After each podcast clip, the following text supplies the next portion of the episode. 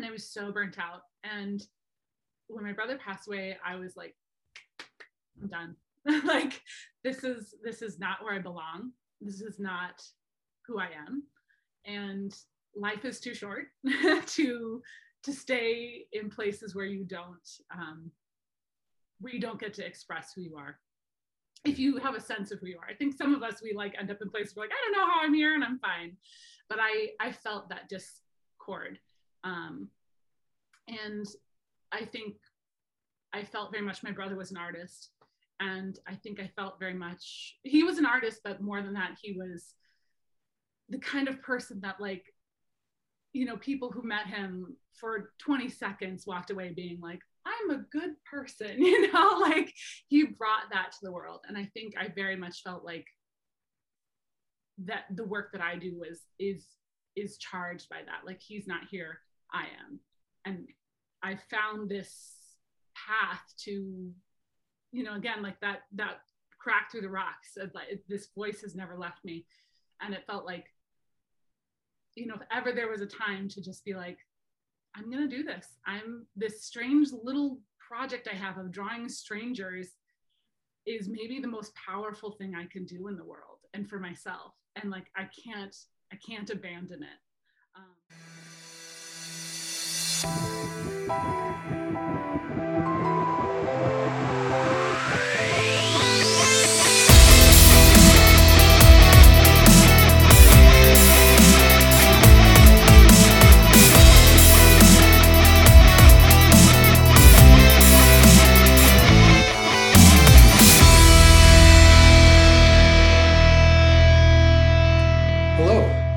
Welcome to the Growth and Thriving podcast, where we celebrate those who have overcome great adversity and trauma in their lives and examine the tools and techniques by which people recover, grow, and create a life that feels like thriving for them. I'm your host, Dr. Jerry Sunshine Novak, and today we are talking to a longtime friend of mine, uh, author, illustrator, and founder of Drawn on the Way, Sarah Nisbett. And uh, Sarah and I have known each other probably close to 20 years. Terrifyingly, I think that's true. and, um, and we first met when um, I was uh, working as a personal trainer uh, in New Jersey at New York Sports Club. And Sarah was a, a client there and uh, a master's student at the choir, Princeton Choir College. Mm-hmm. So, in addition to being an accomplished artist and author, uh, Sarah is an amazing, amazing singer. So, Sarah, welcome to the podcast. Thank you so much for being here. Thank you. I am so excited to be here. I've, I've been following you for a while now, and I'm I'm excited about everything you're up to, including this. So, thank you, thank you so much. I felt, uh, yeah, I got in, I jumped into this because I felt like lots of people work on tr- like treating trauma when people are suffering, right? When people have PTSD or some depression or something, and there's lots of people doing treatment. Um, there aren't too many people working on the side of like what life looks like after, you know, and and there's research that demonstrates that people who have been through real adversity tend to do better, you know, and thrive and, and achieve great things sometimes than those who haven't. So, mm-hmm. Mm-hmm. so why don't we take a few minutes? I mean, I introduced you as author, illustrator, founder of Drawn on the Way. I'm familiar with Drawn on the Way because I've been following it on Facebook before it was even a Facebook page, right? It started as just your Facebook page and you were just doodling people on the subway. Yes. why, why don't you talk a little bit about what it is you do and some of the accomplishments, right? That you are the work of art was a big one. We'll talk about that and and uh, just let people know what you're up to, and then maybe we'll work backward and see how you wound up here. Sounds, that sounds great. We see if we can figure out how it is that I ended up here. I'm still working on that. So. um, yeah, so I um, accidentally started a project that's now coming up on its almost 10 year anniversary. Um, it's called Drawn on the Way. And it, it got that name because um, when I was living in New York City, um, I started drawing people on the subway, um, which I'll tell the story. I'll tell the story of how it started, and then I'll explain what yeah, it is. Please. I think that's a good way to do it. Um, so I, as you said, I was an opera singer. I, I moved to New York um, to pursue opera. And um, shortly after moving to New York, I was kind of like, I don't think this lifestyle is for me. It's so much travel. It's like so chaotic. Like I just, the more successful I got, like the less happy I was. And I was like, that's weird. Um, so I, I decided to see what would happen if I stopped singing. And I started pursuing a career in advertising, um, which I'd always, always had an interest in. And I was doing a lot of temping in the interim. So that kind of weird transition point. And that's when I found myself on the subway one day and I was just like, I can't look at a screen anymore. Like all day, I'm just like a nameless person in a nameless office staring at a computer screen. And I'm just like, I, I can't look at my phone. I just, I can't do this. And I've, I'd always been a doodler.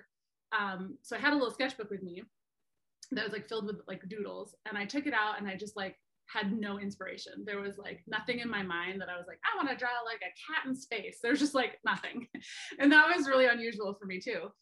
And so I I just started looking around the train and I was like, well, maybe something will inspire me here.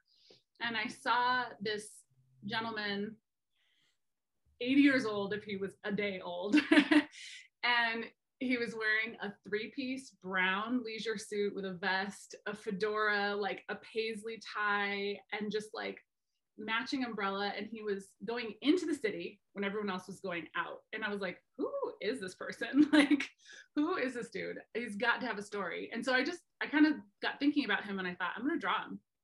And despite knowing very precisely in my mind that I could never draw from life, like I'd spent my whole life specifically not doing that because I knew I was bad at it. Um, I decided to do it. When I finished, I was like, hey, that that didn't suck as much as I thought it was going to, and I actually loved the process of doing it. And I was like, that's pretty fun. So then the next day, I got on the train. I did it that next morning on my commute to my temp job, and did it that morning or that you know afternoon coming home, and the next day, and the next day, and the next day, until you know we are here now, which is um, having created this project that's dedicated to to drawing the world as I see it on the way. And and I I'm a self-taught artist, and that is now my my full-time profession. Um, and I, I like to say that this project has very much taught me how to draw, but also how to see. So how to really see the world as a place that's filled with stories, and to see people as as works of art. And that's a big part of the mission of of this project and is is to to help inspire people to see the world in a different way to really look for the extraordinary in the everyday and to and to see themselves and other people as works of art because I, I think it's so easy to overlook each other especially these days so that's that's at the heart of the mission and so you know for something that you sort of fell ass backward into right without any um, real you know all this write a business plan and have a strategy and right? But but you've had some, I mean, you've had success, which is great, but you've had some pretty cool landmarks, right? The piano in Manhattan, yeah. the book. Now, can you talk about a few of those landmarks and and yeah. let you know what's what you're up to? Yeah, absolutely. So I um yeah, absolutely fell ass backwards into this. Like I always say, it's like I started this accidentally. Um, and so you know started sharing it on instagram started realizing oh i'm i am actually doing something this isn't just i mean this is a hobby at the time it was a hobby but it began to turn into something kind of more serious and more um, d- deliberate on my part and so yeah, started kind of like trying to share this message more. So the piano, the New York pianos was super awesome. There's a, a, group called Sing for Hope in New York, and they do these amazing public pianos. And they literally put a piano on a street corner, and it's there for three weeks, and anyone can come play it pretty much any time of day. And there are all decorated by artists um, that are chosen to do this. So that was like, that was, I think almost, I think two years ago now. I think. Um, so I got to create a piano that lived in uh, Marcus Garvey Park in New York, and it's uh, it was decorated with all the faces of people that I had seen throughout the years on the subway, and and um, it was it was a really cool experience too because it it it write in big letters said, you know, you are a work of art and it had that mission statement of encouraging people to to see the people around them and to to think about who they are um, and begin that kind of process of like curiosity and allowing that curiosity to kind of breed empathy and connection um, and and that that was that was a very cool project to be involved in. And then the piano is donated to a school in New York. And the school that my piano went to, they did not have a piano in the building. So that was, that is their only piano, which like on so many levels. yeah, yeah, that's so cool. Yeah. And you've got a book now? I have a book coming out called uh, which I also accidentally fell ass backwards into. um, uh, I, it is called Drawn on the Way, a guide to capturing the moment through live sketching. And um, I'm really excited about it being out in the world because um, I, had a, I had a publisher approach me to ask me if I wanted to write this book. And I, I'd actually been working on a different book proposal. And I was, and they were like, would you like to write this book? And I was like, yeah, here's, here's my book proposal. And they were like, no, no, we do instructional stuff. And I was like, I'm, I'm self-taught. I couldn't teach anybody. And then they were like, no, you really could. And the more I thought about it, the more I was like, I have so much to say and so much I want to share with people. And I think the, the biggest thing I'm excited about for the book is that I think it's, I sort of describe it almost as like a Trojan horse. Like, mm-hmm. it's like the book is a million different ways to support people just picking up a pen and trying to draw their world. Because i think there's so many barriers that like come with that. People are like i'm not an artist. I can't do this. I don't have talent. My work doesn't look like somebody else's. And those are all kind of the battles that i fought along the way of this accidental path to being an artist and an illustrator and uh, author. And like i it's very much again like my mission to like give back people you know to people their own pers- perspective of the world that's theirs like yeah. you know to be creative. So i think you know it's interesting how we like have this default setting to sort of underappreciate what we have to offer right? Because of what it's not. Yes. Instead of thinking about you know what it is. And and i think you know i think there's value probably in the world of you know as a somebody who's an academic himself right with a phd there's value in people conducting research and following scientific method and learning things that way and you know managing error rates so that we can have some confidence and managing bias so we can have some confidence and so there's i think there's great value in people discovering and learning things by the rules mm-hmm. and i mm-hmm. think equally great value in people who are learning and discovering things by deviating from those rules a hundred percent I, um, I like Oh, go ahead. Go ahead. I, I was just going to say, you reminded, you know, you're an opera singer, but you reminded me of, I, at the height of their popularity when Van Halen was a very big deal. I remember um, an interview with Eddie Van Halen, who is, you know, you can't have a discussion about the greatest guitar players in history without his name popping up, right? And his dad was a classical musician. So he and his brother were classically trained on piano, but he taught himself how to play guitar and he was self-taught and he's widely known as an innovator of a style that nobody had prior and um, and in this interview he was said essentially you know what i was saying about he said that there's value in in learning how to play classically but when you do that you you're sort of learning by the book and when you pick up a guitar and just teach yourself you're sort of writing the book and so yeah that sounds a lot like what you have done. I, I love that. That's like so actually apt for my process too. Because what I was going to say is, I feel like drawing the, the process of becoming a visual artist, I think is in direct reaction to the process that I went through to become a, a musical artist. And there is so much that, ha- like, in the process of classical music training, it's a lot of like uh, do it, you know, from your heart and as you are as an artist, express your soul, except if you don't do it this way which i personally as your teacher i'm telling you is the only way and then you you repeat that with like your teacher your coach the conductor uh, you know your colleagues like everyone is sort of telling you exactly how to do it and sort of like overriding your innate mm-hmm. Creativity and talent and like heart and motivation and and there's so much critique there's so much critique.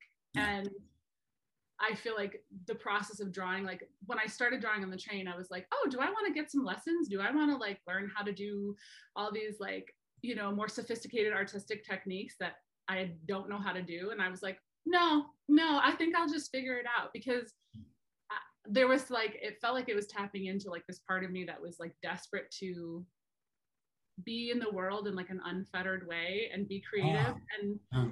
and I feel like by somehow I had this sense to preserve that. And I'm so glad I did because I feel like I ended up in this place where I, yeah, exactly like Van Halen. Because like I, I literally wrote the, literally wrote the book of like, Yeah. here's a way you can be creative that isn't like damaging and Yeah. Only adds to your life. And I like how you say it. Here's a way you can be creative, not here's the way to be creative, right? Here's how I did it and try it out, you know? exactly. Yeah. I feel like cl- classical training in any of the arts is st- always starts with like express yourself from your heart, be an artist. And so I, I imagine that almost like a Jackson Pollock, right? We're taking bits of our soul and throwing them on the canvas. And then mm-hmm. the classical training sort of takes out a file and files away all the edges until the circles are perfect and the lines are straight and the, right. And in certain areas, if you can be in an orchestra, right, that's that's necessary, right? You can't you can't play in an orchestra and, and be a you know a jazz kind of soloist. But Yeah. but yeah, but could you imagine this book publisher going to Eddie Van Halen and saying, Hey, we want you to write a book on how to play guitar, and him saying, Oh, I can't teach anybody, I'm self-taught. right right. No it's, it's when you when you like zoom out like it i look looking back i feel like i can't i actually can't believe that i i even said that when the editor when i talked to her i was like i'm self-taught. I call someone else. And i'm like looking back i'm like that is so crazy because i literally when i wrote the book i actually wrote t- like two books worth of content like i had to like literally edit out like Yeah. an entire extra book because i had a page count that i had to meet and i was like yeah, it's so funny. I thought I had nothing to say. And then it turns out I had like two books worth of things to say. So And and and in a way, what's funny, and, and I think this is sort of key and important and plays very much into what I do when I'm coaching people, right? Um, because this is a phenomenon that I think is is well, in my experience, it's really common. I don't have data. I don't know how common exactly. You know, the people I see are sort of a self-selecting population because they come to me, but Right. but I encounter this often, and that is your your knee-jerk reaction to being offered an opportunity was in direct contrast to what you're trying to provide for other people right yeah, you're trying to uninhibit other people and, and allow them to to view themselves as a work of art with all their perfections and scars and broken parts and and, and empower them and get them to see their value. And as soon as somebody said hey we value what you do would you share it? you were like oh i don't have value. Yeah, you- yeah, yeah, hundred, like hundred percent. Like at a, at a certain point, I I was working on the book and I called my best friend and I was like, I was like, you know, telling her like all my like insecure thoughts about everything, and she was like, it's weird because I feel like somebody I know just wrote a book where they said all these like really inspiring things about how to like trust what you're doing and like it's okay to make mistakes, and I was like, is that that person me? 'Cause I think I should probably reread that, but yeah. it's you know it's absolutely. And i think it's and that was like when it's really interesting that that was kind of my reaction too because i that was the thing i said to the, the editor when i when i first talked to her is i said i would do this book but it is important to me that you understand like this is not this is not a prescriptive book. It's not going to be instructions like draw like me.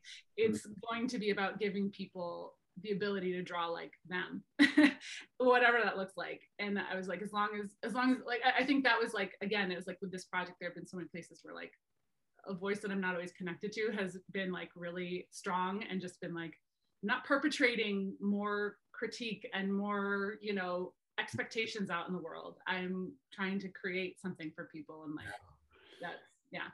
It sounds like that that voice had to get stifled enough that it had no chance but to kick down the door right? Like between the cubicle and the screens all day and the computer and the commute and the phone and the right? That voice had to just kick in the door and say let me out.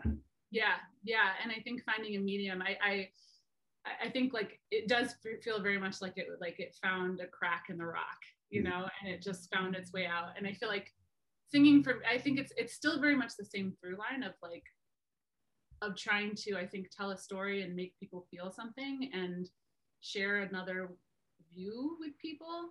And I think I did that when I was a singer and I did that when I worked in marketing in my own way. And I I feel like there, there's this thread and I feel like it's finally kind of emerged in a way that's like unbound by other by expectations of like this is what classical music is like or this is the deadline this is what the client wants. I feel like that voice was like i need to exist in my own strange specific way and i'm going to just keep talking until you let me speak.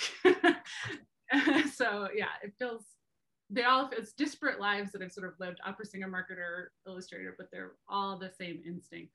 I, I see that more clearly now. Yeah and that's the same guiding force right? The same sherpa. Yeah i love that. Yeah exactly. Yeah yeah. So i'm wondering if you'd be willing to share um, some of you know the personal side of your life. I mean because what i love about what you do um, i mean i love that it features other people and that it makes other people their appearance. And and what's cool is if anybody ha, you know hasn't seen your artwork or you know go on facebook or instagram and check out drawn on the way. But your style at least for me i react to it in a way where every it's every picture tells a really cool story right? It's like you know it's i don't know. I mean i there are still lives in the museum where i see a you know a basket of fruit or something or a horn of mm-hmm. apples and and i'm like wow you know the painting technique is beautiful. You can see where the light is and the shadow is and and it's right on point. But but i don't walk away with a story of you know you talk about that 80 year old guy in a three piece leisure suit on the subway and like the Manhattan that I know, or the, I guess we always took the train into Manhattan, but any of the five boroughs, the New York City that I know has those characters everywhere. And that picture, I remember that picture. I remember when you posted that picture, mm-hmm. like made that guy, like made me curious about him, made, made it interesting. So what you do not only features other people, but I feel like there's a big part of vulnerability in it for you because I knowing you, I can see that there's some of your soul in each of those pictures. Uh, I that is wonderful to hear because that that is I think that's very much true. I yeah. Right. And so I don't think we could do your story justice without allowing people to know you personally a little bit. So that's what I'm asking for now is if you could sort of connect what you're doing professionally and, and just let people know you a little bit, where you come from, whatever, you know, important events in your life and and you know, times, good times, bad times, you know, yeah. whatever you're willing to share. Yeah, absolutely. Yeah. I mean, you're you're spot on. I'm I'm so glad that comes through because I think that like I said, that is that is more and more I realize I think my purpose in life is to like is to share that um yeah that idea with people that like you are worthy. And I think I think the more I sort of do this work and the more that I you know get into this the more I realize that it, this is it's it's very much related to my own path right? Like it's not it's not accidental that I'm I'm, you know, find myself being sort of obsessive with, I've drawn like 5,000 people. um, and somebody asked me, I'll, I'll, talk a little bit about myself, but somebody asked me like recently, they're like, have you ever done a self-portrait? And I was like, no, I never have. Uh, but I think in many ways that all of the drawings of people I make are in some ways a form of self-portrait because they are, they're like uh, uh, uh, putting out into the world this idea of like, I see you, I see you in all your flaws and all your perfections. I see you as a, as a complete person, and I think you're worthy. And I think like every drawing I make is is a mirror to like say that back to myself. And and uh, many of those drawings, it's not even I see you head on, right? Sometimes yeah. I'm behind you and I see you at an angle, and a big chunk of the picture is the back of somebody's head with a little mm-hmm. cheekbone, or yeah. Though. I find those really interesting, right? And yeah. The perspective, yeah. Yeah, and I think like yeah, that that aspect of like yeah, of, of, of like looking for those little moments. I think you know, I think I I I think I'm always looking for that story and for that interest and like I think you know yeah, I'm always I'm always like that's how I experience the world is I'm always looking for like what is interesting, what is happening beyond just what you see and like telling those stories to myself and telling those stories about myself and other people. So i think like yeah i i think that's that's a big a big part of like why i look for those kind of scenes and moments is to like just be like does anyone else see the world this way or is it just me or can i show you? Um but yeah i i you know i think i think the biggest like the biggest catalyst in many ways for me to continue doing what I've been doing is I think you know my my brother passed away um, three years ago now, um, and he took his own life, and probably gonna cry, um, but uh, that's been a huge motivator for me. Yeah. Um, um, I knew I was gonna cry. I can't can't talk about it and not cry hey, uh, if you're gonna cry about anything, like there's not much that's more worthy of it. Yeah. Um, and for me, when he passed away, um, I was at the height of my marketing career. I'd, I'd, I'd, climbed the ladder very quickly. Um, and I was, I was working 70 hour weeks. Um, and I was so burnt out. And I was like, there is just no purpose to this like i'm i'm working for you know i'm working for clients that don't care about me. They don't care about they don't care about anything that they're sort of asking for from the world. And i was so burnt out. And when my brother passed away i was like i'm done. Like this is this is not where i belong. This is not who i am. And life is too short to to stay in places where you don't um, where you don't get to express who you are. If you have a sense of who you are. I think some of us we like end up in places where like i don't know how i'm here and i'm fine. But i i felt that discord. Um, and i think i felt very much my brother was an artist. And i think i felt very much he was an artist but more than that he was the kind of person that like you know, people who met him for 20 seconds walked away being like, I'm a good person, you know, like he brought that to the world. And I think I very much felt like that the work that I do was is is charged by that. Like he's not here, I am. And I found this path to, you know, again, like that that crack through the rocks. Like this voice has never left me. And it felt like you know, if ever there was a time to just be like, I'm going to do this. I'm this strange little project I have of drawing strangers is maybe the most powerful thing I can do in the world and for myself. And like, I can't, I can't abandon it. Um, and I have to, I have to see where it will take me. Um, and I have to sort of like carry this legacy on for myself, but also for this person who, who brought that to the world and who saw that in me. Um, so that's a huge part like of finding the courage to like keep doing this even when it there is no path to become an, an a live illustrator of people on the subway. Like that's not a career. Um, so so it's very much yeah that's been a huge part of like the days where i'm like what am i doing? How do you describe it on LinkedIn, right? Like, yeah, exactly. Like, how do you tell people, you know, I trust strangers. Um, yeah. I trust strangers. yeah. I think, you know, I mean, you, you said it sort of quickly.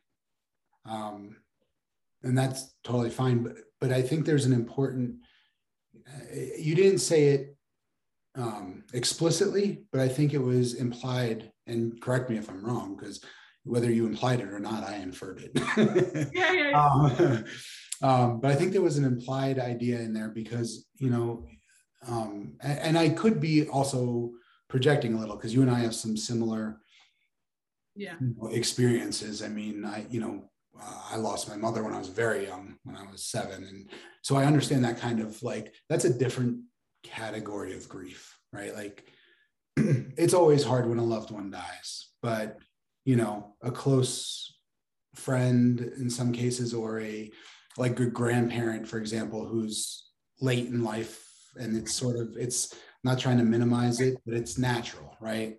Exactly. Exactly. And um and when it's you know my mother was 34 right when she died. And so when Yeah. people die young like that and and when you're as connected to them as a child as to a parent or as a sibling like you and your brother um, and i know you guys were very close because you used to talk about him quite a bit when we Yeah. were in the gym. Yeah. um, it's a different um, it's a different category of grief right? I, it's almost incorrect to use the same word to describe both experiences. And what i came to learn although it took me a lot longer than you i kind of wasted my whole childhood on being angry and and wrapped up in my my grief and sorrow but what it eventually came to be was that like an experience as as hurtful and profound as that can either be the reason why you never accomplish anything amazing or it can be the reason why you have to. So well said.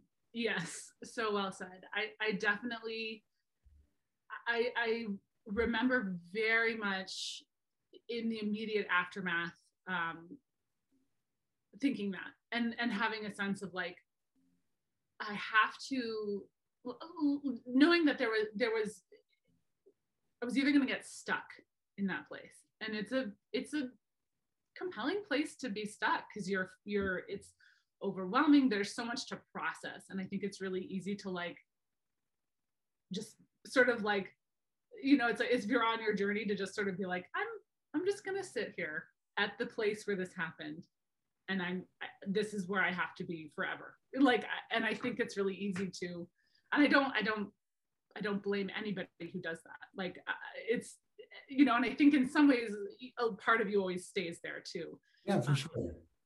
but I think that, yeah, I think that, I, I, think in many ways I realized like if I if I don't leave this place, if I don't begin the process of going forward from this, I will never leave. And I, I think I, I think like the best thing I can do is like is keep walking and keep bringing letting this like letting like because it really it, it like the, the metaphor like that i remember in, in therapy talking about was like it felt like um you know my my whole world sort of it was like it was like a pottery shop. And there was an earthquake and everything fell on walls. And it's like you're cleaning up and you're like picking up pots and you're sort of like oh this one's not that broken and you put it back on the shelf and like you're like ah, this one is actually like too broken to put back together. So there's a lot of things i think there's a lot of things you leave behind. There's a lot of things that you decide i actually have to look at this and i have to fix this and i have to like strengthen it for myself like um, and then there are things that you realize are actually still really intact. And i i think for me like the the drawing was one of the things that i was like oh it didn't break like you know like this is maybe this is like you know like i feel if anything more like I understand why I do this and, and, and what is purpose. So yeah. And in the interest of beating that metaphor to death, right? Like, like if the earthquake kind of ruined your your pottery shop, right? Your ceramic shop, and you all you did was kind of open the door and look in, right? Without taking piece by piece, if you just look in, you could very easily see that mess and just be like, okay, this is irreparable yeah. Like there's nothing to be salvaged. Yeah. But until you start looking at each individual piece, that's where you find the parts that are not that broken and maybe could be turned into something even more beautiful than they were before the disaster. Exactly. Right. Exactly. But you have to be able to take that inventory because if you just step back and look at the whole thing, yeah, crippling. A hundred percent. A hundred percent. Yeah. And and there's definitely a you know and it's interesting because that that up until that point that was actually the the the i'd drawn every single day up Mm-hmm. until that point and i i think it was like two or two weeks maybe that i just I, I mean i was like not on this planet. Like i was you know um and I opened up my one day I was like I opened up my sketchbook and I was like do I even care about this? Like do I even care about this at all? And I was home and I wasn't out I wasn't in New York. I was like totally out of all the environments that I I'd known to do this in. Um, and I just drew my shoes that I had I'd been wearing the same pair of like winter boots like and I just drew them probably like 20 times. And I was like, I, I found, I was like, okay, this is a place that I can be, you know? And it was like, it, it, and it was like, okay, this is, you know, there's, and that's something I've actually been curious to ask you about is, is I, you know, I think like, I, am so I'm so I feel sort of ignorant of like the art therapy aspects of this, but I know there instinctively I know that there there are some because I feel like it it's a very like meditative thing to draw from life. Um and i think that like i very much found found that in the in the aftermath of this is that like for the five minutes that i'm doing this and i'm drawing my shoes you know like or drawing somebody i'm i'm totally in the moment and like everything else goes away. And that like little reprieve I, I think I, I, needed it in lots of ways in New York that I, I didn't understand because it's a very busy, crazy, wild place. And I think I I found that, but I think on an emotional level, after I was, you know, gone through this, I think it's it gave that like, yeah, that oasis, that like reprieve from everything else happening. Right, right. And and yeah, I, I mean, I'm not I'm not very well trained in art therapy, which um, is sort of strange for me because most of my life I considered myself an artist. I used to love to draw. I haven't drawn anything in years, but mm-hmm. um, every once in a while I scribble out a cartoon for my kids or something. But yeah. um, but I used to, you know, through middle school and high school and some of college, I drew every day, and I I was always in art classes and always, and um, and my stepmother really wanted me to. She wanted me to go into advertising because of the artist side. And I did end up working in marketing for a while, but also wasn't for me. Like, yeah. But um, and so when I became a psychologist, for whatever reason, I never um, specialized much in art therapy. But I do think there's I think you're right on the money about like the mindfulness aspect of it. It makes you very much in the present, right? Especially, I would imagine, like on the subway, where somebody could move at any moment or get up or leave or right? And you have to kind of capture them with some intention right? Yeah. they're not yeah. posing for you. No they're definitely not. Right? And, yeah. and so the ability to block out what's next or what happened earlier or to not ruminate or is that kind of mindfulness i imagine is very important especially in the way you draw because you can't tell a model to just oh no put your hand back right? Right, right exactly. moved yeah. Yeah exactly I'm, exactly i mean i um and i think i think you know that it's been interesting because the process of drawing for me i think is definitely like looked at some of the the the personality traits that i have and sort of like turn them a bit on their head like so i think i always i always draw in pen. Mm-hmm. and the first time that i ever drew on the train when I drew that that um, older gentleman, I I just had a pen with me that I'd stolen from the office, and um, I I drew in pen, and I think again it was like kind of one of these things that some some part of me was like never use a pencil because I am such a perfectionist. Um, and I, I always thought that was an actually a, like a really good trait and i now realize there's there's that's not actually the like healthiest way to live your life. Um but i think that also was like almost a form of like exposure therapy. It was like wow. you are going to mess up. Like you're absolutely go- like and there was like a sort of like exposure therapy of like you're going to be in the middle of a drawing that's like going so well and then like that person's going to get up and leave or someone's going to bump you or you're going to make a mistake you're going to put a mark in the wrong place and you're going to ruin this drawing. And i think like getting like the exposure therapy of doing that multiple times a day of just being like things were going so well and then i ruined it or it got ruined or whatever and realizing like and then i turned the page and i made another drawing and it was actually better. Yeah. and like the metaphor of that is not lost on me. Uh, yeah what Bob Ross would call the happy accidents. Exactly, happy accidents, and then the ones that are just like, you know, there's there's nothing to sell. Like this drawing is totally unsalvageable now, and like that's also fine. Right, and and the you know, I I'm imagining because I don't do this practice of drawing like you do, mm-hmm. but I'm imagining from other areas of my life that there's even the ones that are unsalvageable in such a way that maybe you don't share them on Facebook, maybe they didn't make it into your book or onto the piano, and they never get seen by maybe another set of eyes, right? Mm-hmm.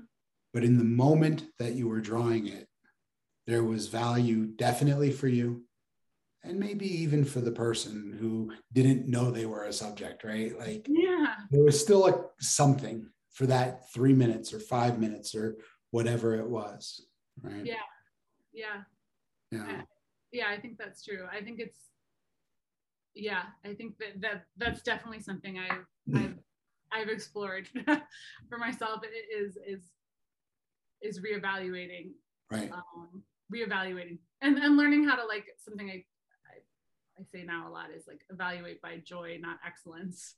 Right. And, and right. And, but, but maybe, you know, maybe there's different measures for different, you know, maybe there's some, some drawings where their value is in their ability to be shared and the value is in their ability maybe even to be sold at some point i mean i know um, i bought a, a t-shirt and a uh, and a postcard from you with with your artwork on them as gifts for my uh, for my stepmother for her birthday.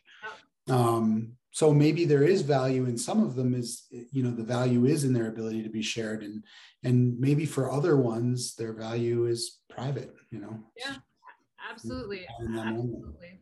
Yeah absolutely. I mean i i think and for me too i think it's it is i often find like i, I just went to the beach a couple weeks ago and I made like to exactly to that point. I I drew a bunch of drawings of people on the beach, and I don't I haven't shared any of them because I didn't really l- like any of them enough to be like I want to show the world this drawing. This is like my best work.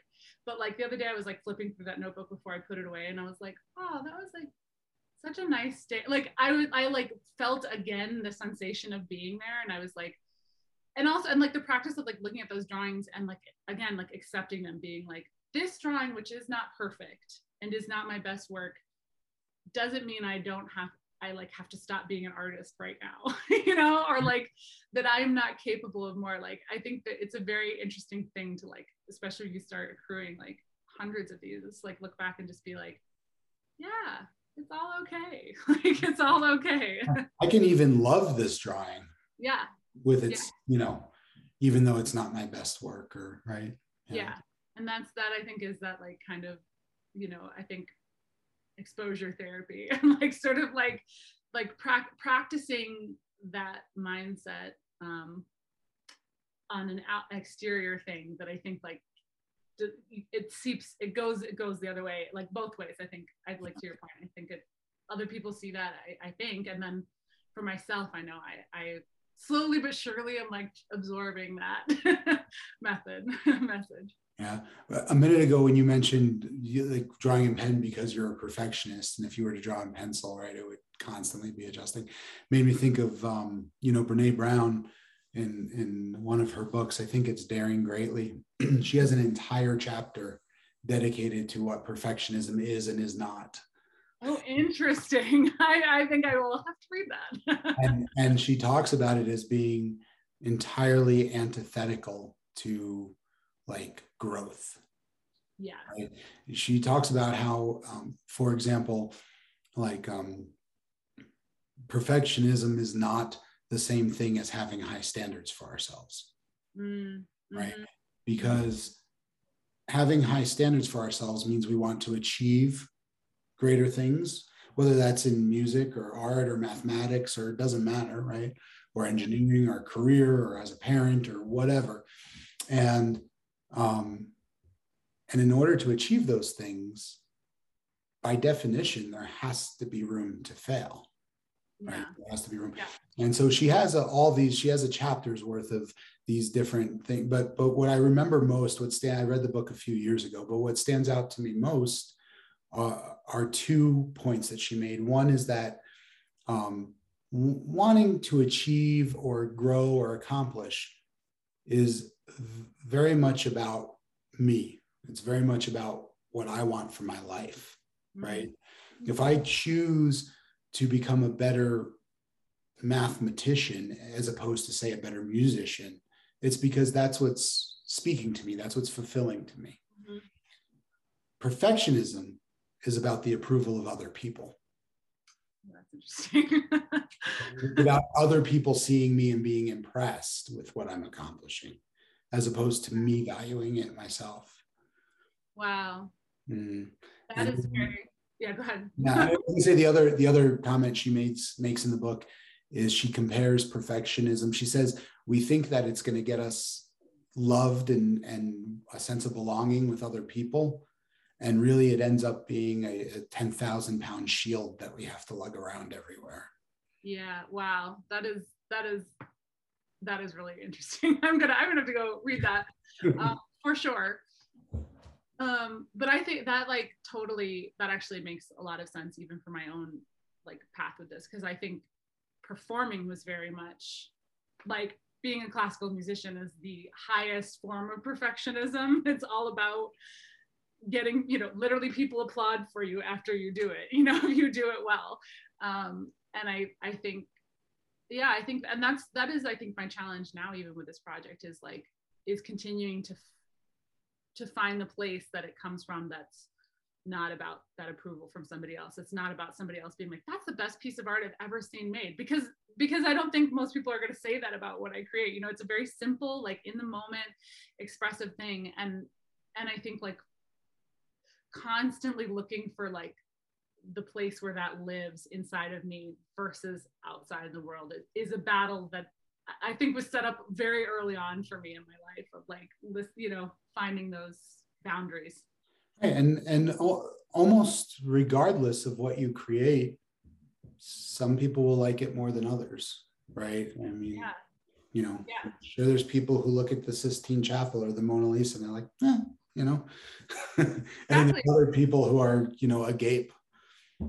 Exactly. And I think that, you know, again, like when I started drawing, I think that was an interesting the beginning of like cracking into that like perfectionism shield i like that um was like actually coming to terms with like making a piece of art that like took three minutes i did it with a pen on a moving train and actually being like i really like this like i really like this and i actually don't care what anyone else thinks and i you know i think like when i first started drawing i would kind of hide it from other people on the train so they couldn't see so they couldn't judge it and then like you know, eventually I sort of like built up that muscle enough where I was like, I actually don't care if the person next to me is impressed by this. Like I am impressed by it. Mm-hmm. I enjoy it. Um, and again, I feel like that was like such a process of like taking back what kind of got took away in that like classical music environment and also just the way that I grew up and the way that I experienced the world into that into that point and also now like it's yeah. you know yeah i remember an art teacher once i think i was in like eighth grade and at that point, I think I was, you know, probably one of two or three kind of like real art students in the art class, right? The, everybody else was just forced to take this elective. yeah. I was one of a couple who really um, like had an interest in art.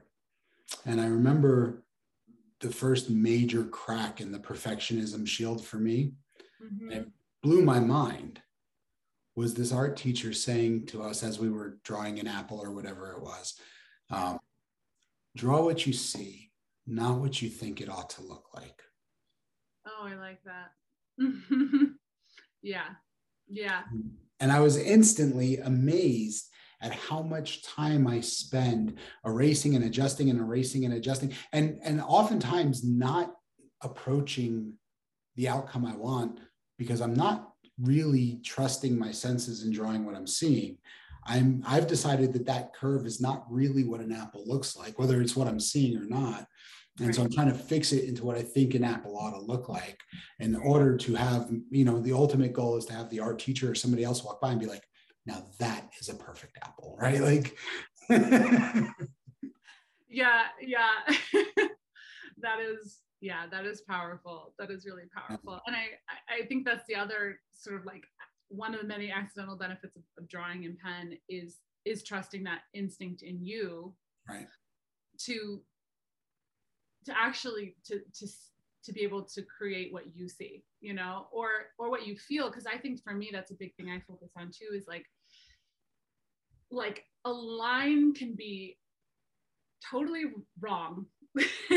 Like you know from a technical standpoint from like all these things but it can say everything you need it to say but you have to let it be uninterrupted. You can't you can't let all those other forces interact with it and i feel like when you draw in pen it it sort of like challenges you to believe in that yeah yeah i think you know the other piece about your artwork and again i might this is my interpretation so i i might be misinterpreting or you may not see it this way yeah but one of the things i like so much about the artwork that you do share.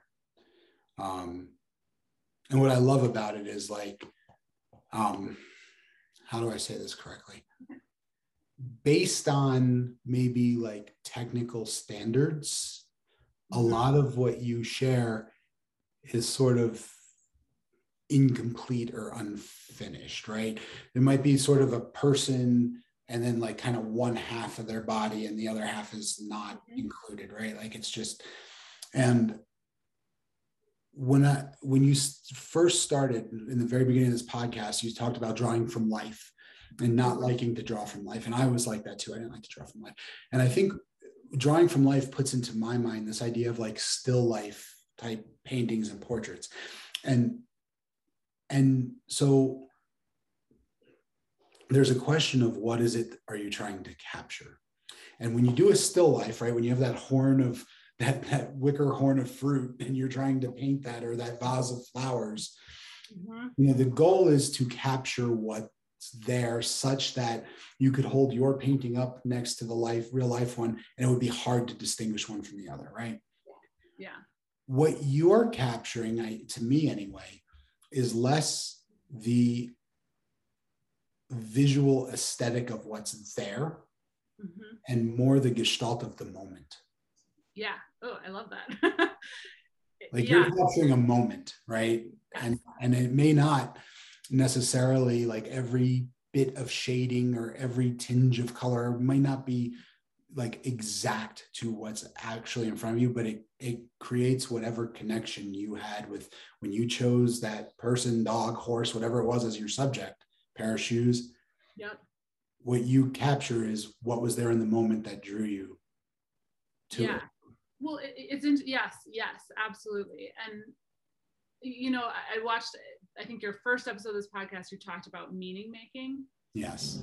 And and that I was like, yes, like, uh, because I think I that's what I'm constantly doing out in the world myself is like making like I am when I see somebody, you know, sitting like this, I wonder like why are they why is that how they're holding themselves today? Like what's going on for them internally? Like have I ever felt like that? Am I feeling why am I seeing that? Do I feel like that today? You know, like I'm looking like things are not meaningless in the world. and I'm constantly looking for my I think my own entertainment and also my own sense of like what is this all about? to find those beautiful little stories that are encapsulated in like one moment of time and that's how i make meaning for myself um, and i think sharing that is how i'm trying to make meaning for other people is to like be like this is happening around us all the time and there's so much garbage that's happening in the world around us and you can look at that but you can also find these like beautiful little moments that are just hidden in the everyday, you know? And to me, that's where I find a lot of solace and interest and joy. Um, and I think like continuing to believe in that gives me a lot of like meaning and purpose, I think. Yeah. So I'm also wondering, and, and again, maybe this is off, but I, I felt like I heard some of it when you were talking about your brother before. And yeah and the like decision like is drawing still important to me and does it still matter and and i wonder if an aspect of the meaning making is also doing something that in some way perpetuates and honors his memory. A hundred percent a hundred percent. I think when you know i, I anyone that met matt like just like he lit people up. And it, it's it's so rare. I i you know i don't know anybody else who who had that effect. And and so quickly into so many people. And it came from a genuine place. Like he was not you know it was it was for no point other than that's just like who he was. And i think yeah i think that that was absolutely a huge part of like when i was in this moment of like my pottery shop just got like destroyed. And do i even care about this thing? Like what am i even doing with this? Am i am i really gonna like try and make a career out of this? Does this even matter?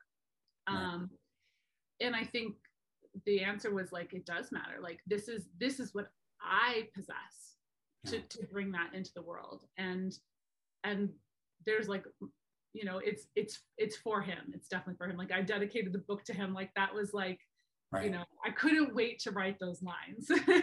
He was an artist right? So was yeah. so so like i mean the thought i was having the way it resonated with me in my personal experience was you know when i said like uh, uh, ex- a profound experience like that can either be the reason why you never accomplish anything great or it could be the reason why you have to yeah. Is, you know if i think about for example losing my mother, if I keep my focus on the pain and the sorrow and maybe even the feeling of abandonment as a seven year old, yeah, then I can't, like, I'm crippled. I can't move. I can't do anything. Right. Yeah. But like, if I look back on my professional career, and I think this is why marketing really wasn't for me. Um, the careers I've had some longevity in have been personal training mm-hmm. and psychology, mm-hmm. you know, and and now coaching, which I consider sort of connected to both of them because I do fitness coaching too, so personal training and psychology. Um, I've made, you know, the last 20 some odd years of my career about helping people. And I, and I, to me, making a career out of helping people and and raising children who are going to be hopefully, you know, um, you know, you, people talk about creating a better world for their children. I'm trying to create better children for the world, right? Like, I love that. I love that. Like those things to me are things that honor my mother's memory, honor her legacy, right? And so I could either get so caught up in my own pain that I'm crippled, or I could get caught up in trying to create a life that that honors the the person I lost, you know. Yeah. And yeah. so I, I wonder if that's what I'm hearing some of drawn on the way. Oh yeah. yeah. Oh yeah, absolutely. I, I think abs- absolutely. I mean, I I know that. I know that like it's very much about honoring honoring yeah, his legacy and like, you know, it's my brother was also a the most unique person I've ever met. Like like an like he was you know, big statement coming from you. Yeah, it's quite a yeah, like characters, yeah. Yeah, exactly. Like I'm like, I was an opera singer and marketer and illustrator, and I'm like, and I'm like boring compared to my brother. Like he taught himself so many things. He was an outdoorsman. Like he he he's like who you wanted to know in the apocalypse. and and he like, but he was also an artist and a scholar, and he was all these things. And you know, like a, a short way to say it would be like he was like strange. I mean, I think to normal people, he would seem strange but he was so unique and he never gave that up about himself and so i think that also for me like when i have these moments of like what am i doing does this even make sense i'm like what would matt say like and mm-hmm. and what did matt like value in his life was like being who he was unapologetically and so i feel like that's that's in my work is like saying to people like no matter who you are like you have worth and you have value and like i see it and i want to i want to affirm that for you and and also like yeah using that to drive my myself and just be like it's okay like you don't have to walk the beaten path like and you're you're not on that path and neither was matt and you're gonna keep you know you bring his his way of seeing the world forward with with right. me where i go so yes he's a hundred he's he's he's bolstered this. I i think it would have been really easy in some ways to just like abandon this in the aftermath of everything. But in many ways i think he like caught like you know really yeah like bolstered that. It's just like this is what i have to do. I have to do this. If i abandon this then i'm abandoning him too. So. Yeah. Makes it feel big right? Important. Yeah. Yeah. Yeah. Yeah, yeah. It's it feels it feels like it's no longer a thing you do because you like to doodle right? It's sort of a responsibility you have. Yeah. Yeah, I think that's a great the responsibility is actually a great word because I think that is I think that is something like when I'm sort of doubting whether this is like when I'm doubting myself, I, I think responsibility is a really good word. It's like this, I have to bring this to the world. And I think like these days with social media too, it gets really confusing because it's like you share and we're, you know, you want, like, I think we look at, we want to have this huge viral impact, but then on the days when I'm feeling like, where is this going? You know, where, how am I growing this? And I'll get like a message from somebody who's like, you know, what you say here really made me feel better today. Or like if I, I gave a drawing to someone recently and they were like, to a stranger and they were like, I was having a really upside down day and you just mm. turned it right side up. And I was like, that, that is Matt. That is me. That is that like if, if that's all I ever did in my life, like I'd be like, good job, you know? So yeah. Yeah. It's great. Yeah. That's great. So what's what's on the horizon now? What's what's next? great, great question. What are we um, falling ass backward into now? actually i'm i'm i'm i'm it's a great question.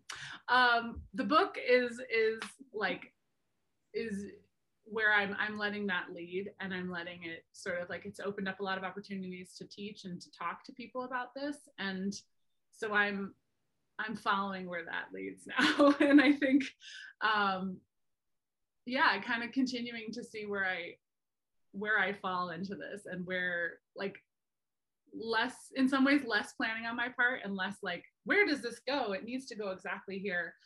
Um i think kind of like following that north star of like this this message uh, of, of you are a work of art and and also connecting people to their creativity and without judgment.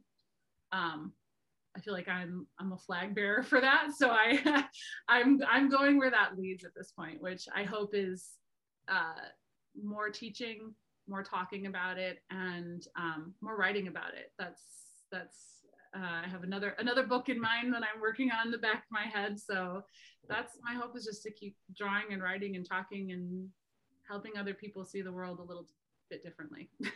nice. Yeah. Nice. Doing any singing? Not not so much singing. I sing in my house to my dog. um, but uh, yeah, I, I I'm not doing so much singing these days uh, in public, just for myself, really. So yeah. Well, yeah.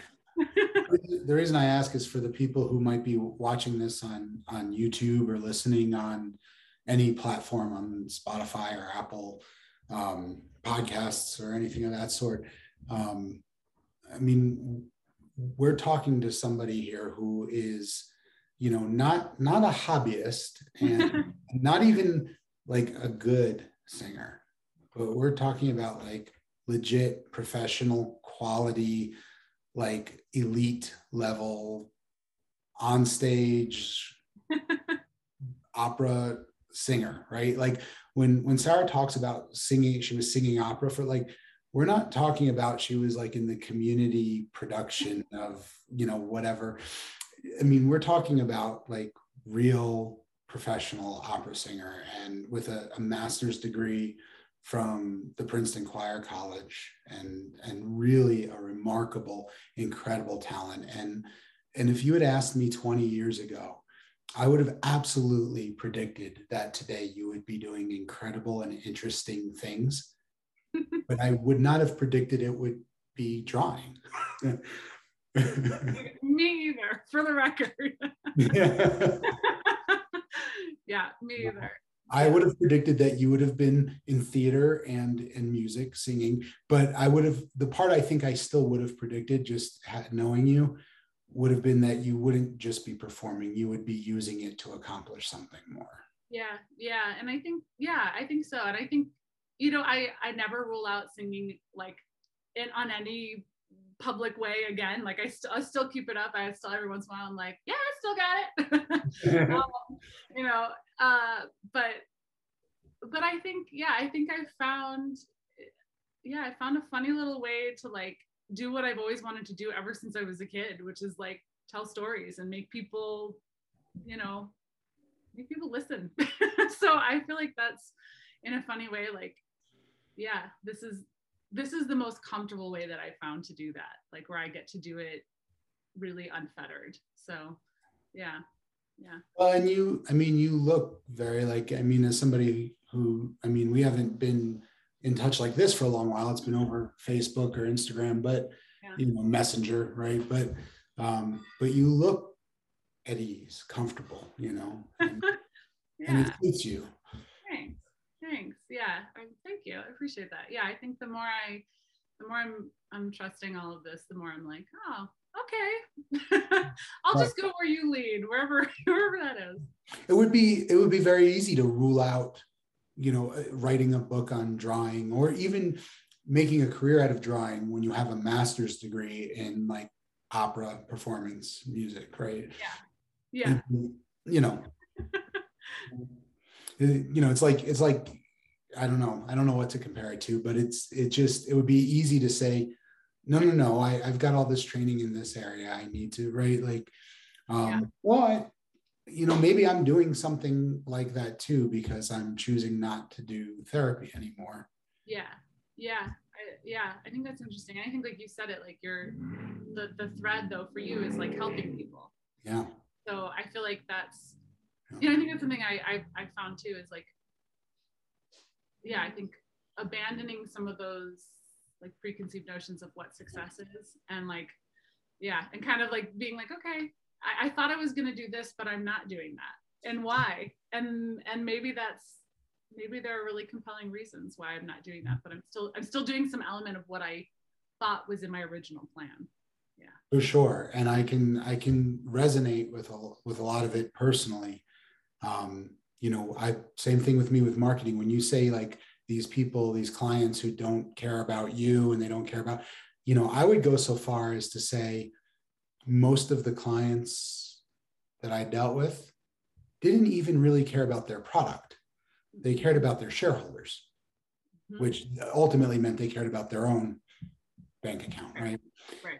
And I'm not saying you shouldn't, right? Like financial management is an important part of creating a life of thriving, and and there's no need, like it's okay to have a healthy financial situation right? There's there's no shame in that.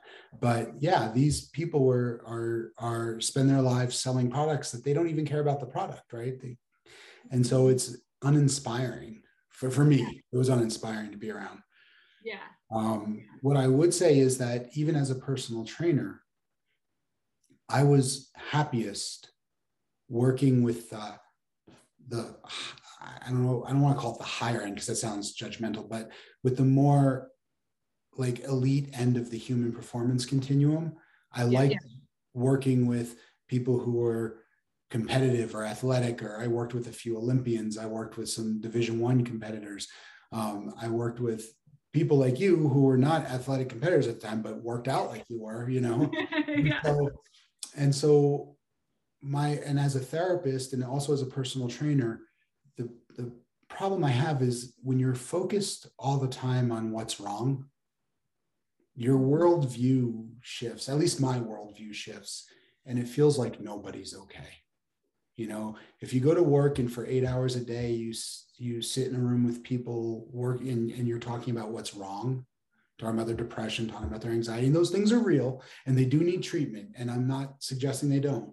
Yeah. But for me, I leave work feeling like nobody's okay and it's hard for me to carry that around yeah and of course it's you know there's lots of people who might be doing great that i don't see in my office but i don't see them right and so working with people who have had these difficulties and are thriving right? That fuels me right? Working on what's right and how do we make it better and how do we build it?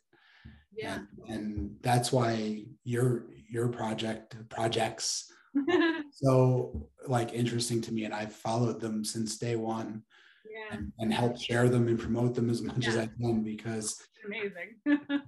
because they're really incredible and inspiring and and vulnerable and intimate and all, all things I value so much.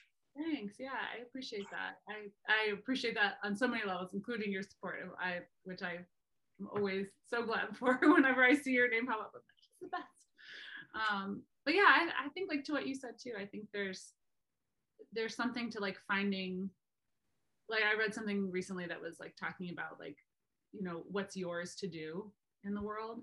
Yeah. And I feel like that's like what you're saying too. And like it's like finding like like there are many things that you can do in the world and you can probably do them really well. But finding the thing that's really yours to do, um, I think that's that's the challenge. And it's really nice when you begin to find a window into that of like this is for some reason this is this is the way that i'm supposed to be helping in the world. And and i think it's it's it's really nice when you find that. I never would have picked this pair of pants out by myself, but man, they fit really well. exactly exactly. Like ex- exactly. Exactly. So, yeah. well, Sarah, I, I, I can't wait to see what comes next for you because everything, you know, since you started with that first doodle, it's been a rocket ship. and and I, it may not have always felt like that to you, but as an outsider watching, it's looked like a rocket ship, and it's it's really inspiring.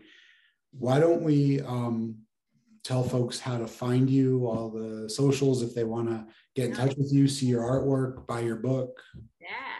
um, awesome. Yeah, you can find me at Drawn on the Way on Facebook, Instagram. I'm on the TikToks now, I'm trying to be a young kid. um, yeah. yeah.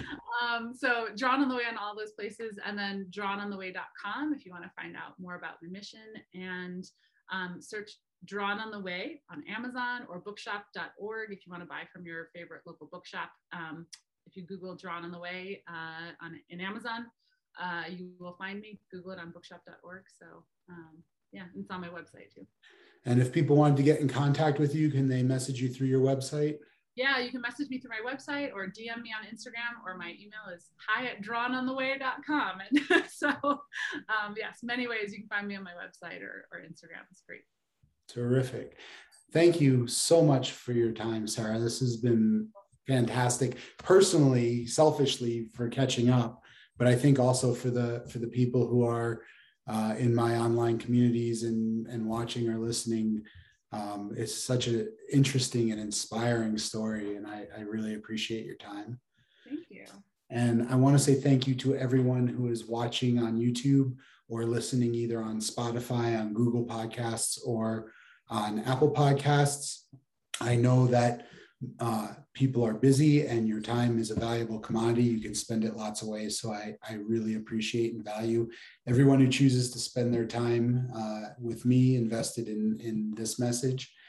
And so um, if you're looking for more about um, what I do or the Growth and Thriving Project, uh, my website is growth and thriving, all spelled out, growthandthriving.com. Uh, you can message me through there. Uh, on Facebook, our page is Growth and Thriving LLC. It's not spelled out, it's an ampersand, Growth, Growth and Thriving LLC. And we have two communities there. One is Growth and Thriving After Trauma, the other is Thriving Fathers Parenting After Trauma. Um, on YouTube, the you can find all the podcasts and videos at Growth and Thriving LLC. And like I said, the podcast is available on Spotify, on Google, and on Apple. So thank you everyone so much for your time. This is Dr. Jerry Sunshine Novak signing off for now, saying just keep growing until you're thriving. Love it.